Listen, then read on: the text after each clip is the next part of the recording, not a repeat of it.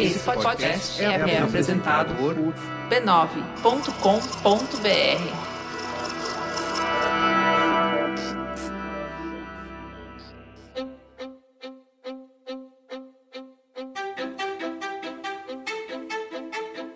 Seja bem-vindo ao Nada Sei, um podcast do B9. Aqui a gente explora diferentes perspectivas da jornada da educação. Eu sou Verônica Oliveira, escritora, palestrante, faxineira de ideias e mãe.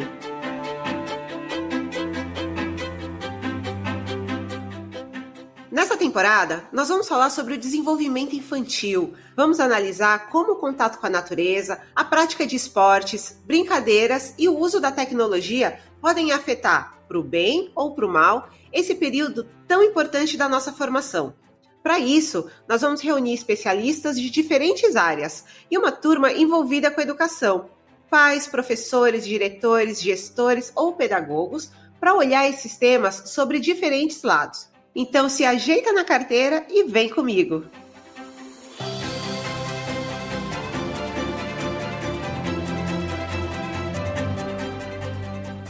Mas antes, um recado. Esse episódio e essa temporada do Nada Sei são um oferecimento da Petrobras e do governo federal. A Petrobras é movida por uma fonte de energia inesgotável e muito poderosa: a inovação. E essa vocação não é de hoje, ela está enraizada na sua história e faz parte do seu DNA. A companhia acredita no poder da inovação, do conhecimento, da tecnologia para transformar a sociedade sempre em parceria com universidades, centro de pesquisas, startups e outras empresas que integram o ecossistema de inovação. E é essa energia inventiva que transforma o impossível em realidade, que transforma conhecimento em valor. Porque é assim, com colaboração e tecnologia, que a Petrobras constrói o seu futuro. Petrobras, energia para transformar.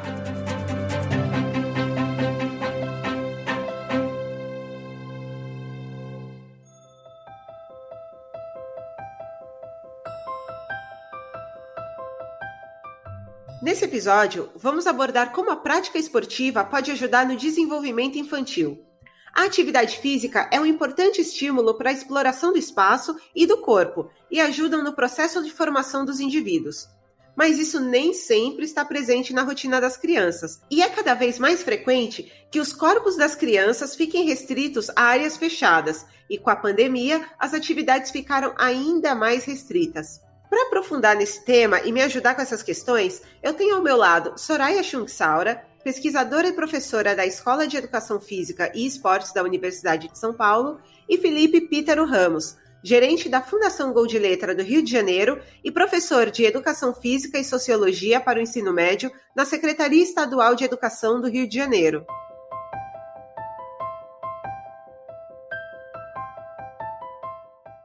Começar, gente, a nossa conversa, uma coisa que eu quero saber é como é que está o comprometimento de vocês dois com o esporte e com a atividade física. Vocês também se movimentam o suficiente ou são mais da turma do faço o que eu digo e não faço o que eu faço? Boa pergunta essa, hein, Verônica? Porque acho que é muito comum, né, Felipe? A gente fala muito de atividade física e esportiva e ao fim e ao cabo a gente tem sempre que olhar para nós mesmos, né? Para repensar sempre essas práticas, não é? É verdade, o Soraya, oi Verônica. É fato, a gente se envolve tanto com trabalho, com pesquisa, com, com o dia a dia, que às vezes sobra pouco espaço. Mas eu, particularmente, por motivos inclusive de saúde, tive que voltar às atividades com mais frequência nos últimos tempos aí. É, da minha parte, eu me engajei em diferentes propostas no modo remoto, né? Seja é, atividade física mais personalizada, enfim, treinamentos funcionais. Agora são muito diferentes, né? É, essas experiências via tela do que presencialmente, né? É, eu aprendi a fazer ginástica na sala também, é bem esquisito, mas todo mundo aprendeu um pouquinho isso. mas antes da gente mergulhar no tema de hoje, uma coisa que a gente tem que situar o nosso ouvinte é uma questão importante, porque o que é esporte e o que é atividade física, Soraya? Olha, eu acho que na nossa cultura, né, o que fica bem forte é que quando a gente pensa em esporte, a gente vai pensar numa atividade bem estruturada, competitiva, é, relacionada a algum campeonato, muitas vezes, né? Então, diferentes modalidades esportivas, mas que estejam institucionalizadas e formalizadas ali em competições, né? Então aí a gente tem os Jogos Olímpicos, os Jogos Paralímpicos, enfim, todas as, as competições estruturadas, né?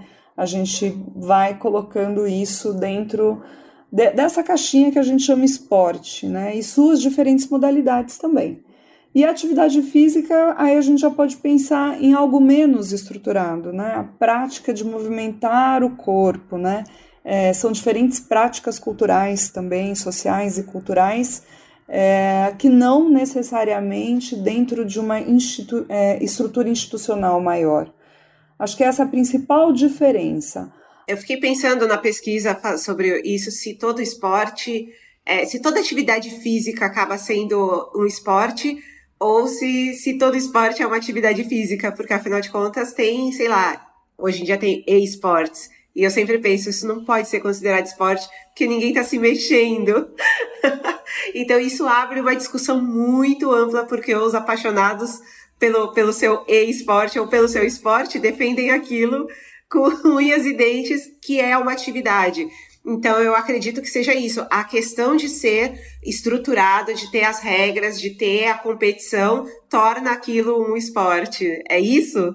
Pode-se dizer que sim, mas eu acrescentaria aí também uma medição de gasto energético corporal. É, e aí também, olha só, no esporte existe esse gasto corporal, ou mesmo num simples jogo de xadrez, a depender da intensidade, que, né, do tempo, enfim, das emoções é, que estão acontecendo aí nesse tabuleiro. Olha só que interessante. Então, se a gente for pegar um, um outro componente né, para essa classificação, que seria o gasto corporal, o gasto energético físico, como você está trazendo, né, é, se vê que ele está presente também nessas outras modalidades onde aparentemente não se usa tanto o corpo, quanto é, numa modalidade mais tradicional, né? Eu espero que meu filho adolescente não escute essa parte.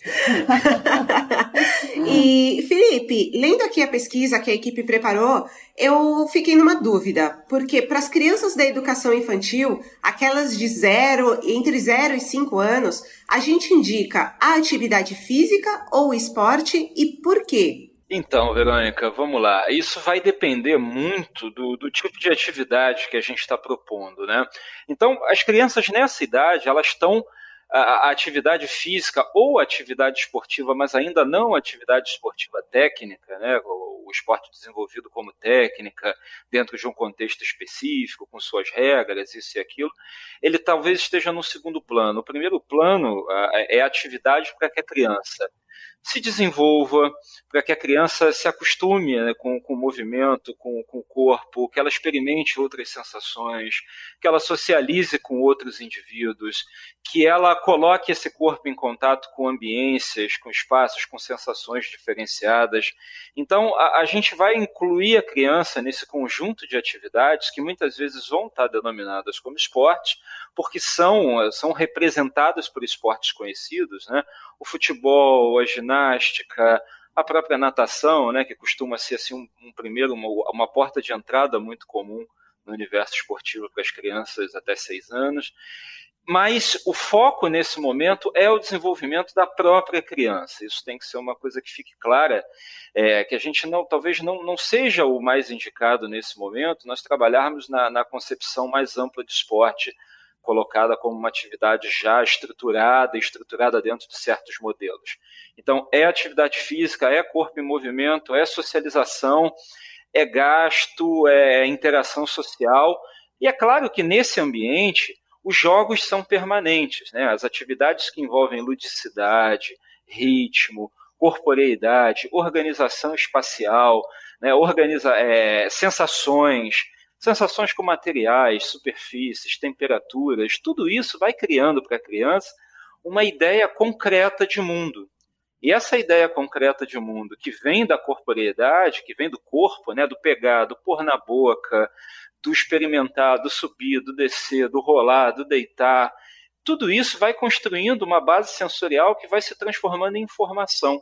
E essa informação vai virando nome, esse nome vai sendo colado nas coisas, e as coisas vão começando a ter sentido, uso, significado. É, eu ia falar aqui que dentro da minha, da minha experiência, porque eu tô aqui em primeiro lugar, como apesar de ser apresentadora, eu tô aqui como leiga, mas eu tenho uma experiência prática porque eu tenho uma filha de 22 anos, um menino de 13 e uma bebê de 4 meses. E recentemente, nas minhas pesquisas, porque convenhamos, de 99 para cá mudou muita coisa, e eu vi que existe um sem número de indicações de exercícios para os bebês a partir da primeira semana de vida. Então coloca ali, coloca a criança 20 minutos de bruxo para ela fazer força e eu falei, gente, mas já estão colocando, já tem CrossFit de recém-nascido. Então, eu vi que mudou muito a concepção da gente de integrar a atividade física na, no crescimento, no desenvolvimento. E por isso que a minha pergunta aqui para Soraya é falar para a gente como é que a atividade física ajuda no desenvolvimento da criança, porque uma coisa que eu gostei na pré-entrevista é que você disse que a atividade física ajuda a gente a se conhecer melhor, a conhecer o corpo, a conhecer as nossas capacidades e os nossos limites. Então, fala um pouquinho mais pra gente sobre isso, Soraya. Falo, falo sim, Verô, que é um tema que eu gosto muito. Eu também tenho uma filha de 22 e outra de 11. Então a gente né, vai pesquisando. É, é, exatamente. A gente vai pesquisando também, né? a relação da infância com esporte, com atividade física, começando em casa, né, Verô? Olha, é, eu gosto muito de pensar que a criança, quando a gente trabalha observando crianças, você trouxe aí o exemplo dos bebês, né? É, há um esforço contínuo para o movimento, né? É, enfim, ele na própria relação com o mundo, essa criança vai engatinhar, né, vai se esforçar para se locomover, porque tem há uma intencionalidade, né, que vem de dentro para fora. E a não ser que haja alguma questão, isso não precisa ser estimulado, né, porque como eu disse, isso é inerente é, é, ao ser humano. Isso é muito importante para qualquer um, né? Tem um filósofo que, que a gente gosta bastante de trabalhar lá, lá no centro de pesquisas, que é o Merleau-Ponty, que ele mostra com muita clareza esse empoderamento, né, do corpo. Quer dizer, isso que você é um, ele faz uma metáfora do eu penso descartiano para o eu posso, que aí não está localizado necessariamente na mente, mas no corpo. Então você ser capaz de saltar, você ser capaz de determinadas habilidades corporais que você deseja, que você se inspira é, isso te empodera de alguma forma, né? De um poder que não é racionalizado, de um poder da percepção, da sensação, do corpo, né? Isso vai muito com a próxima pergunta, que é: depois que a gente aprende sobre a gente, Felipe, o próximo passo é aprender sobre os outros, né? Sobre o mundo à nossa volta. E é possível a gente usar a organização e as regras do esporte para ajudar as crianças nesse processo de socialização? Dá para fazer isso na primeira infância? Ou a gente vai inserindo, de que forma a gente pode inserir isso ao longo da educação da criança? Então, Verônica, esse é um ponto importante da gente pensar. É, a criança, na primeira infância, ela está desenvolvendo todas as bases que são fundamentais para a gente se consolidar como humano. Né? Então, a gente vai desenvolver as noções de vínculo, de afeto, de corpo, de marcha, de linguagem, de aprendizagem, de memória.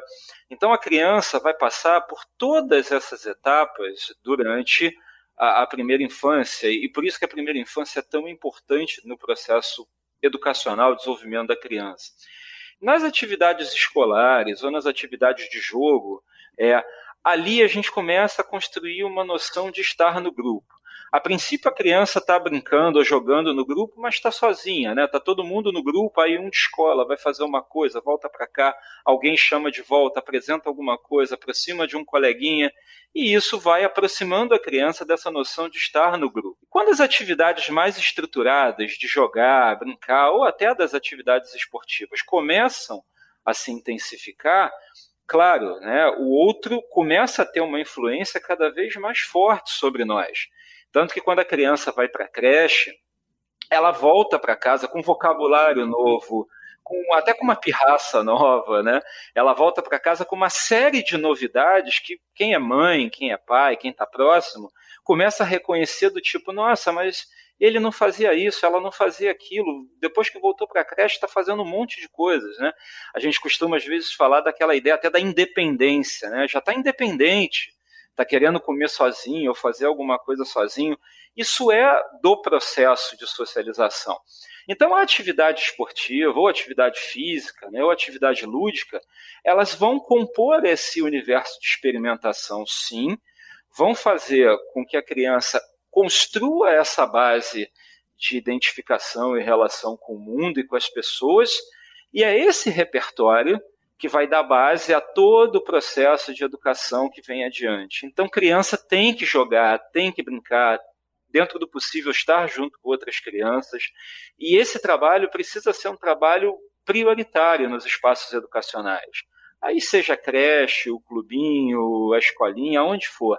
Mas isso é formador e é daí que a gente constrói a nossa base de pensamento, linguagem, relacionamento para viver o restante das etapas que a gente tem para viver. Pegando sobre isso que você falou e levando em consideração o seu trabalho, eu tenho certeza que você vê em primeira mão várias transformações de comportamento depois que uma criança é colocada ali no contexto esportivo, né? E você tem alguma história especial, Felipe? Ah, nós temos muitas. Assim, a gente tem muitos jovens que começaram conosco crianças e que hoje são monitores ou já ingressaram né, na, na universidade, inclusive de educação física, porque a atividade esportiva ao longo da vida criou um impacto tão positivo que eles entenderam aquilo como uma perspectiva de vida, de continuidade, né, de, de autorrealização.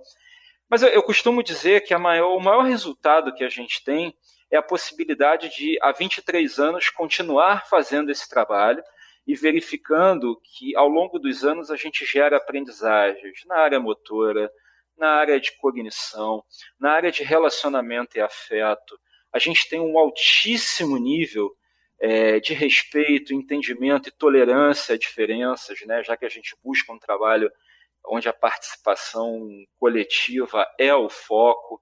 Então, esses são né, os grandes resultados. Eu acho que esses resultados eles servem a todas as crianças, né? As mães, pais, professores, professoras que vão ouvir essa, esse programa. É importante pensar que a atividade física, o esporte, eles não são é, descarga de energia. Eles são espaço de aprendizagem.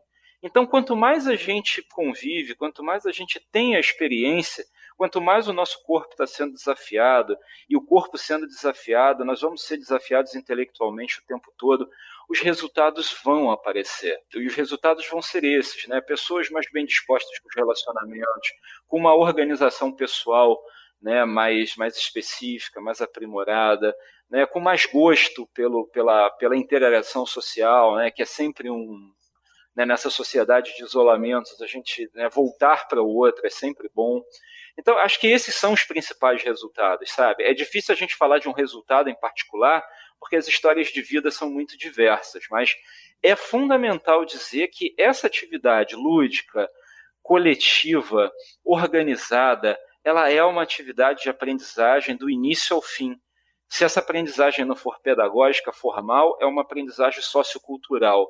E isso tem o mesmo valor de qualquer outra aprendizagem que você possa medir, por exemplo, na escola ou em qualquer outra instituição educativa. Então, é, é de fato uma transformação quando a gente está praticando uma atividade humana com outros humanos e num contexto onde a gente precisa conviver em paz e convergindo para os mesmos objetivos. Soraya, eu quero falar um pouco mais do aspecto competitivo do esporte, porque parece muito claro que a pressão pelo resultado dos pais que cobram desempenho dos filhos pequenos, que essa pressão é ruim. Mas a gente também não consegue usar isso para ensinar para as crianças que na vida alguns vão ganhar e alguns vão perder em algum momento. Então, ensinar as crianças a lidar com essas adversidades e com as conquistas, a gente insere isso como ao longo da educação da criança? Olha, é, Vero, eu vou corroborar aqui com a fala do Felipe, né? É, que o foco, no caso, ele está muito no processo, né? Mais do que no resultado em si. Agora, Eu acho, é, eu acho não, né? A gente tem certeza, porque a gente trabalha com criança, pesquisa criança, então a gente sabe que a competição é um fator importante nas relações, né? É, Agora, não essa competição levada a, a, ao pé da letra, digamos assim, né? Ou num processo competitivo que vai excluir muitas crianças e ter só algumas poucas ganhadoras, né? Esse modelo mais piramidal, de, digamos, do esporte de alto rendimento. Porém, a competição ela está presente naturalmente em diversas fases da infância como uma comparação, digamos assim, né? Também um pouco como o Felipe trouxe, eu acredito que as regras elas sejam boas, elas estão em todos os lugares, a gente precisa delas para conviver Agora se trata de um debate ético, de um debate flexível. Então, no meu jogo de cartas aqui em casa, por exemplo, a gente muda as regras quando a gente está muito cansado. Fala, ai, vamos, para terminar rápido, vamos mudar essa regra aqui. Enfim, existe uma flexibilidade nesse universo também possível que promove um debate sobre essas regras. É, é, e sobre a questão e por que, que essas regras existem e se elas podem ser diferentes e por que não é simplesmente se inscrever numa prática e aceitar aquelas regras, né? Como se elas fossem. Entende o que eu estou dizendo? Nossa, Soraya, perfeita a sua colocação, porque ela vai certinho de encontro a essa coisa da dissolver ali as regras e criar novas regras. Tem muito a ver com a próxima pergunta, que é justamente a importância da atividade física para o desenvolvimento social e pessoal, porque para mim ela também parece que melhora a, a capacidade intelectual. Então, fala um pouquinho mais para a gente sobre isso. Ah, é, a gente não está mais separando, né, a nível de pesquisa, por exemplo, o, o, o que seria só, claro, algumas pesquisas bem específicas de comportamento motor, né, vão olhar só para a parte física do desenvolvimento motor. Mas a gente que olha para o ser humano mais integralmente e pensando nos efeitos da atividade física, da atividade esportiva para a infância, a gente pensa nessa criança como um corpo único, mente, físico, social, pessoal, né? Tudo interligado. É, então, por óbvio que, né, quando ela está se desenvolvendo fisicamente, ela também está se desenvolvendo intelectualmente, pessoalmente, no sentido de se conhecer, se conhecer melhor até, né? Conhecer os limites do próprio corpo, é, naquela situação de competição, conhecer os seus limites no ganhar e no perder. Né? Olha, eu fico muito bravo em perder, então eu não posso jogar, fico muito ansioso. Isso aqui não faz bem para mim. É, vou me engajar em algo que me faça bem, que me faça sentido, que me dê uma alegria corporal e intelectual. A gente sempre vai buscar isso, né? Mesmo não tão racionalmente. Então, muito importante essa não separação, inclusive na educação, na ciência da educação, a gente tem sido convocado a pensar na sala de aula o corpo, né? Porque o modelo mais tradicional de educação abandona os nossos corpos nas cadeiras, o professor fica lá falando, a gente fica só numa atividade mais mental e com menos envolvimento do corpo, mas ele está ali, ele está envolvido igualmente. Às vezes ele fica mais cansado, às vezes ele fica mais entediado, às vezes a gente quer mexer as pernas. O corpo está ali presente também. E quando a gente engaja esse corpo nos processos de aprendizagem, o que, que acontece? Né? Então, é mais ou menos nessa linha, nessa união. Do mesmo modo, quando a gente fala em atividade física a gente, e atividade esportiva, a gente não está falando só em atividade corporal, a gente está falando de um desenvolvimento integral da pessoa, em todas as esferas, como o Felipe já trouxe aí, bem dividido, bem estruturado. Perfeito, porque também vai ali, é, é, tá muito amarradinho, gente, tá perfeito. Porque a pergunta para o Felipe é justamente se dá para a gente usar o esporte como uma ferramenta interdisciplinar de educação. Tem como uma criança melhorar o desempenho dela em química ou história usando o esporte? Tem. E, e vou te dizer que muito assim, a, a Soraya trouxe a introdução e é isso. O que, que acontece, né? Como é que a gente aprende? A gente tem falado muito nos últimos anos, né, na, na, em educação, nas questões de autonomia, nas questões de engajamento, envolvimento. A autonomia, por exemplo, ela é um processo de uh, reciprocidade, né, de entender valor no lugar e, e na condição do outro. Então, quando eu estou em sala de aula, por exemplo, a minha atenção e a forma como eu observo o que está acontecendo na sala de aula, ela depende muito da minha capacidade de entender o lugar de quem está lá, de como eu me organizo corporal, emocionalmente, né? até de como eu respiro, de como eu me sinto, de como eu estou à vontade no espaço. E essa, esse conhecimento espacial, essa organização espacial, ela começa no corpo, ela começa na atividade corporal. A atenção, a princípio, ela é uma tensão corporal, né? Quando a criança olha, normalmente o dedo aponta, né? Depois, com o desenvolvimento da linguagem, o dedinho, o braço, o olhar vão diminuindo um pouco, né? A intensidade do acompanhamento, mas eles estão lá presentes. Então, quanto mais você exercita esse corpo, conhece esse corpo, né? Nessas relações que a gente estava falando agora há pouco de recombinar, descombinar, combinar regras, espaços, ganhos, perdas, processos, a gente vai entendendo o nosso lugar, o lugar do outro, que quando a gente discute alguma coisa em conjunto, recompõe aquela coisa, né, a gente tem um ganho coletivo, e quando todo mundo ganha, a gente tem uma sensação de maior proximidade, maior união. Então, por exemplo, esse é um dos aspectos que colabora para esse corpo se colocar essa tensão se estruturar e se reconhecer, por exemplo, o valor do que está sendo trabalhado numa sala de aula. Outra questão que é importante ficar realmente bem marcado, que não existe essa divisão mente, corpo, intelectualidade, motricidade, né? A gente funciona num organismo, num sistema. A atividade física esportiva, ela prevê memória, linguagem, planejamento, objetivo, cálculo, replanejamento, organização, que são todas as capacidades necessárias para você discutir né, os conteúdos teóricos, conceituais, técnicos de outras disciplinas. Então a educação física ela vai, vai pegar esse corpo e vai contextualizar para esse corpo uma série de representações que vão ajudar na integração né, com, com as outras discussões que acontecem na escola. Então, sentir prazer é importante, o jogo, o esporte, eles têm essa característica de prazer, de contentamento e essa característica de estimulação. Se isso acontece e os sujeitos estão provocados, com certeza há uma receptividade maior para a integração com as outras disciplinas.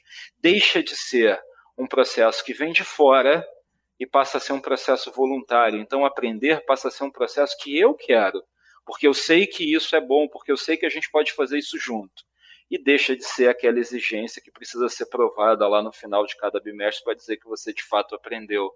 Então eu acho que é, essa parece sutil, mas não é.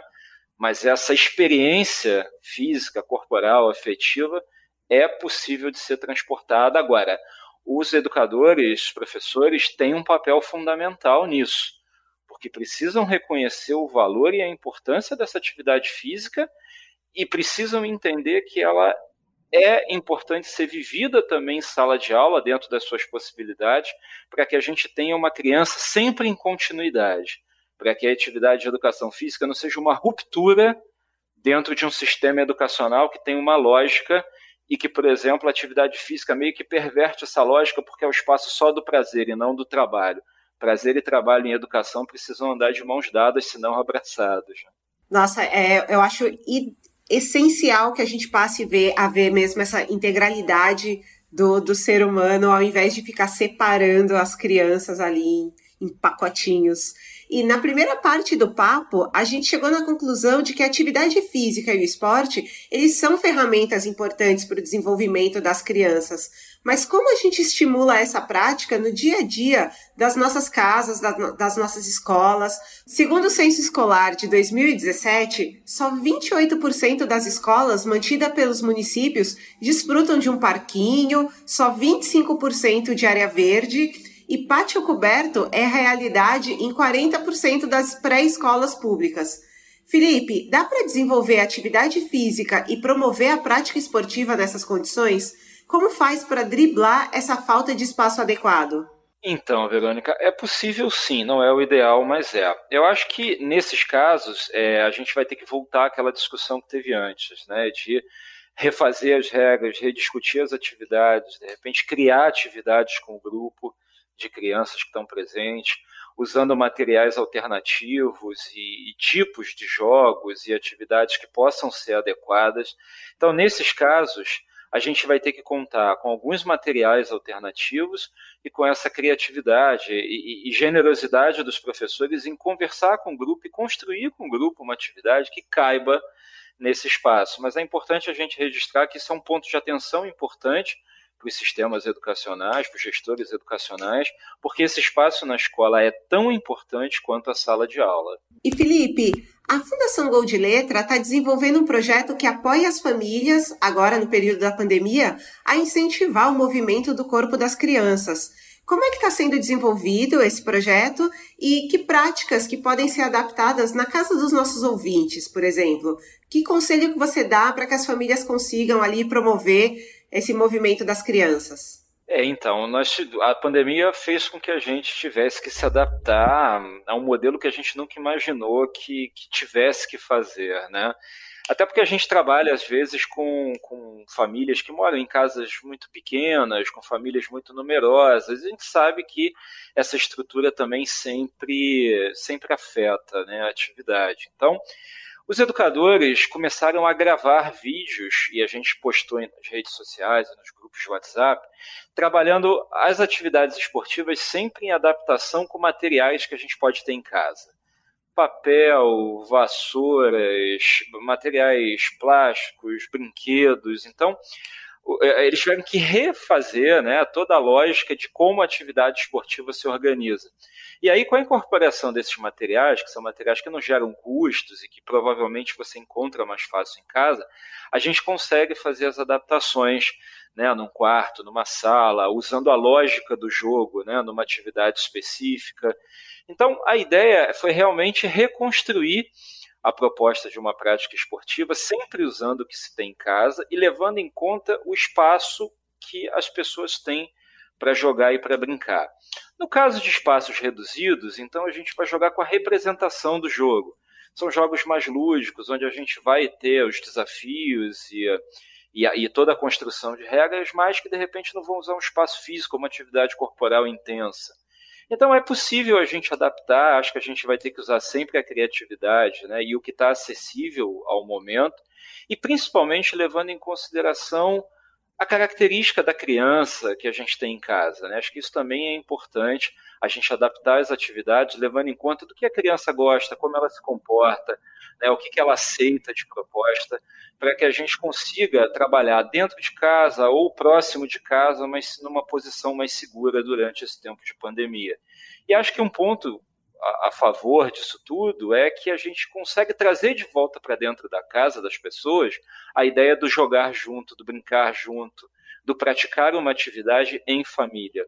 Então, acho que o, o, uma das questões fundamentais dessa adaptação foi provocar esse reencontro da brincadeira, do jogo ou da atividade esportiva adaptada com a nossa vida cotidiana em casa. Hoje em dia, a gente tem duas questões de saúde que são muito importantes, tanto a questão da obesidade quanto a da saúde mental. E o esporte, ele parece ser uma arma muito importante na prevenção e tratamento das duas, né? Mas isso vale também para as crianças? É, sim, Vale para as crianças também, né? Mas como a gente conversou aqui em, em, medidas homeopáticas, especialmente no que tange a cobrança por resultado, ou enfim, né? E com foco muito maior no processo, no prazer corporal, né? No encontro com você mesmo, com outro, é, no jogar junto, no fazer junto, né? É, sim, super importante. Acho que isso tem vindo, né, as questões de saúde mental e as questões de obesidade com uma latência. Em 2019, eu vi um estudo, era um survey, onde se dizia de uma pandemia global de obesidade entre as crianças, e nem estávamos em pandemia, né? Esse termo foi citado nesse estudo. Enfim, é, são focos de atenção por conta da industrialização, da nossa alimentação, do, da, da grande, do, do, grande número de atividades que a gente faz sentado, né? Do, de algo do corpo também, que o corpo também pede, né? Para ficar quietinho, abandonado. Enfim, a gente tem que sempre estar tá pensando em tudo isso, né? É, mas sempre chamando essa questão da alegria corporal da alegria corporal, que é a alegria pessoal também, né?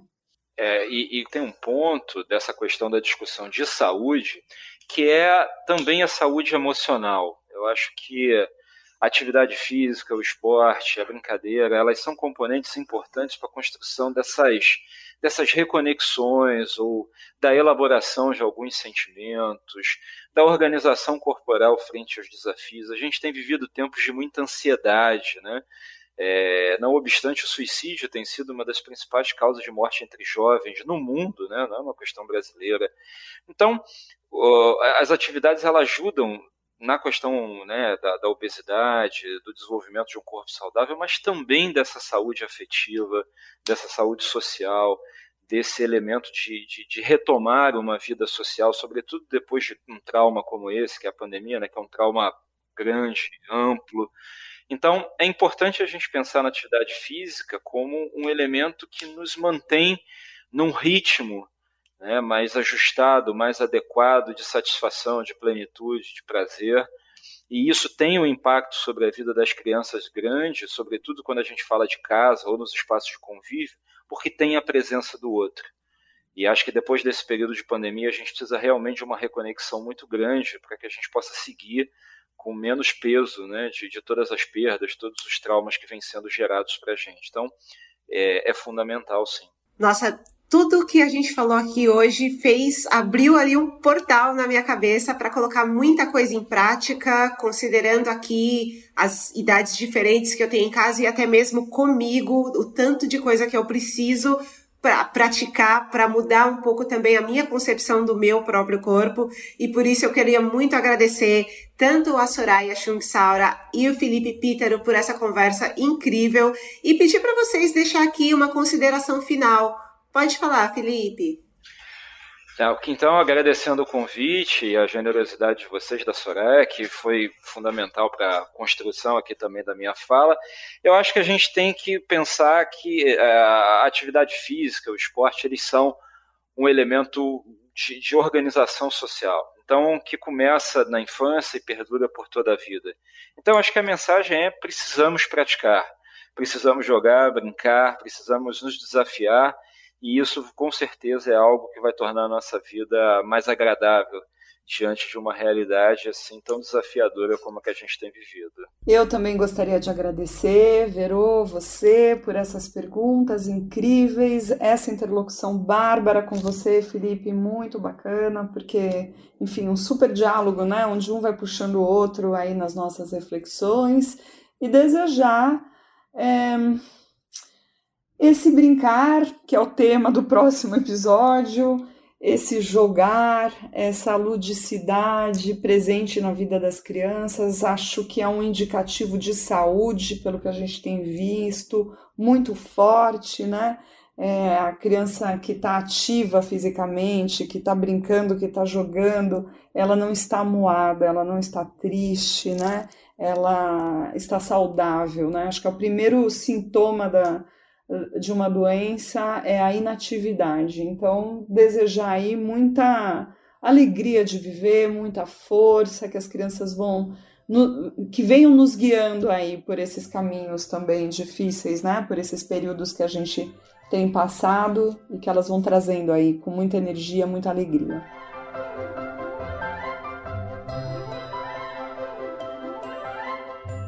Termina aqui esse episódio da segunda temporada do Nada Sei. E foi muito legal entender a diferença entre atividade física e esporte e também entender como que a gente deve oferecer e estimular essas atividades para crianças de diferentes idades. E é muito interessante ver como o impacto dessas atividades não valem só para aquela fase da infância, mas nos acompanha até a vida adulta. E você, gostou desse episódio? Aprendeu alguma coisa nova?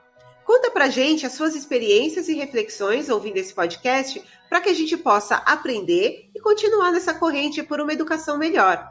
Vocês podem nos escrever para nadasei@b9.com.br. E bora colocar esse corpo para se mexer, meu povo. E até a semana que vem.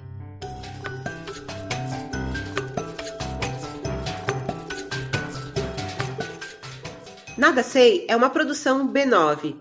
Coordenação geral: Carlos Merigo, Juva Lauer e Cris Bartes. Apresentação: Verônica Oliveira. Direção: Alexandre Potashev. Produção, pesquisa e pauta: Elida Oliveira. Edição: Júnior Silva. Identidade visual: Jade Teixeira. Coordenação digital: Luzi Santana, AG Barros, Pedro Estraza, Soraya Campos e Matheus Fiore. Atendimento e comercialização: Raquel Casmala, Camila Maza, Grace Lisiane e Thelma Zenaro.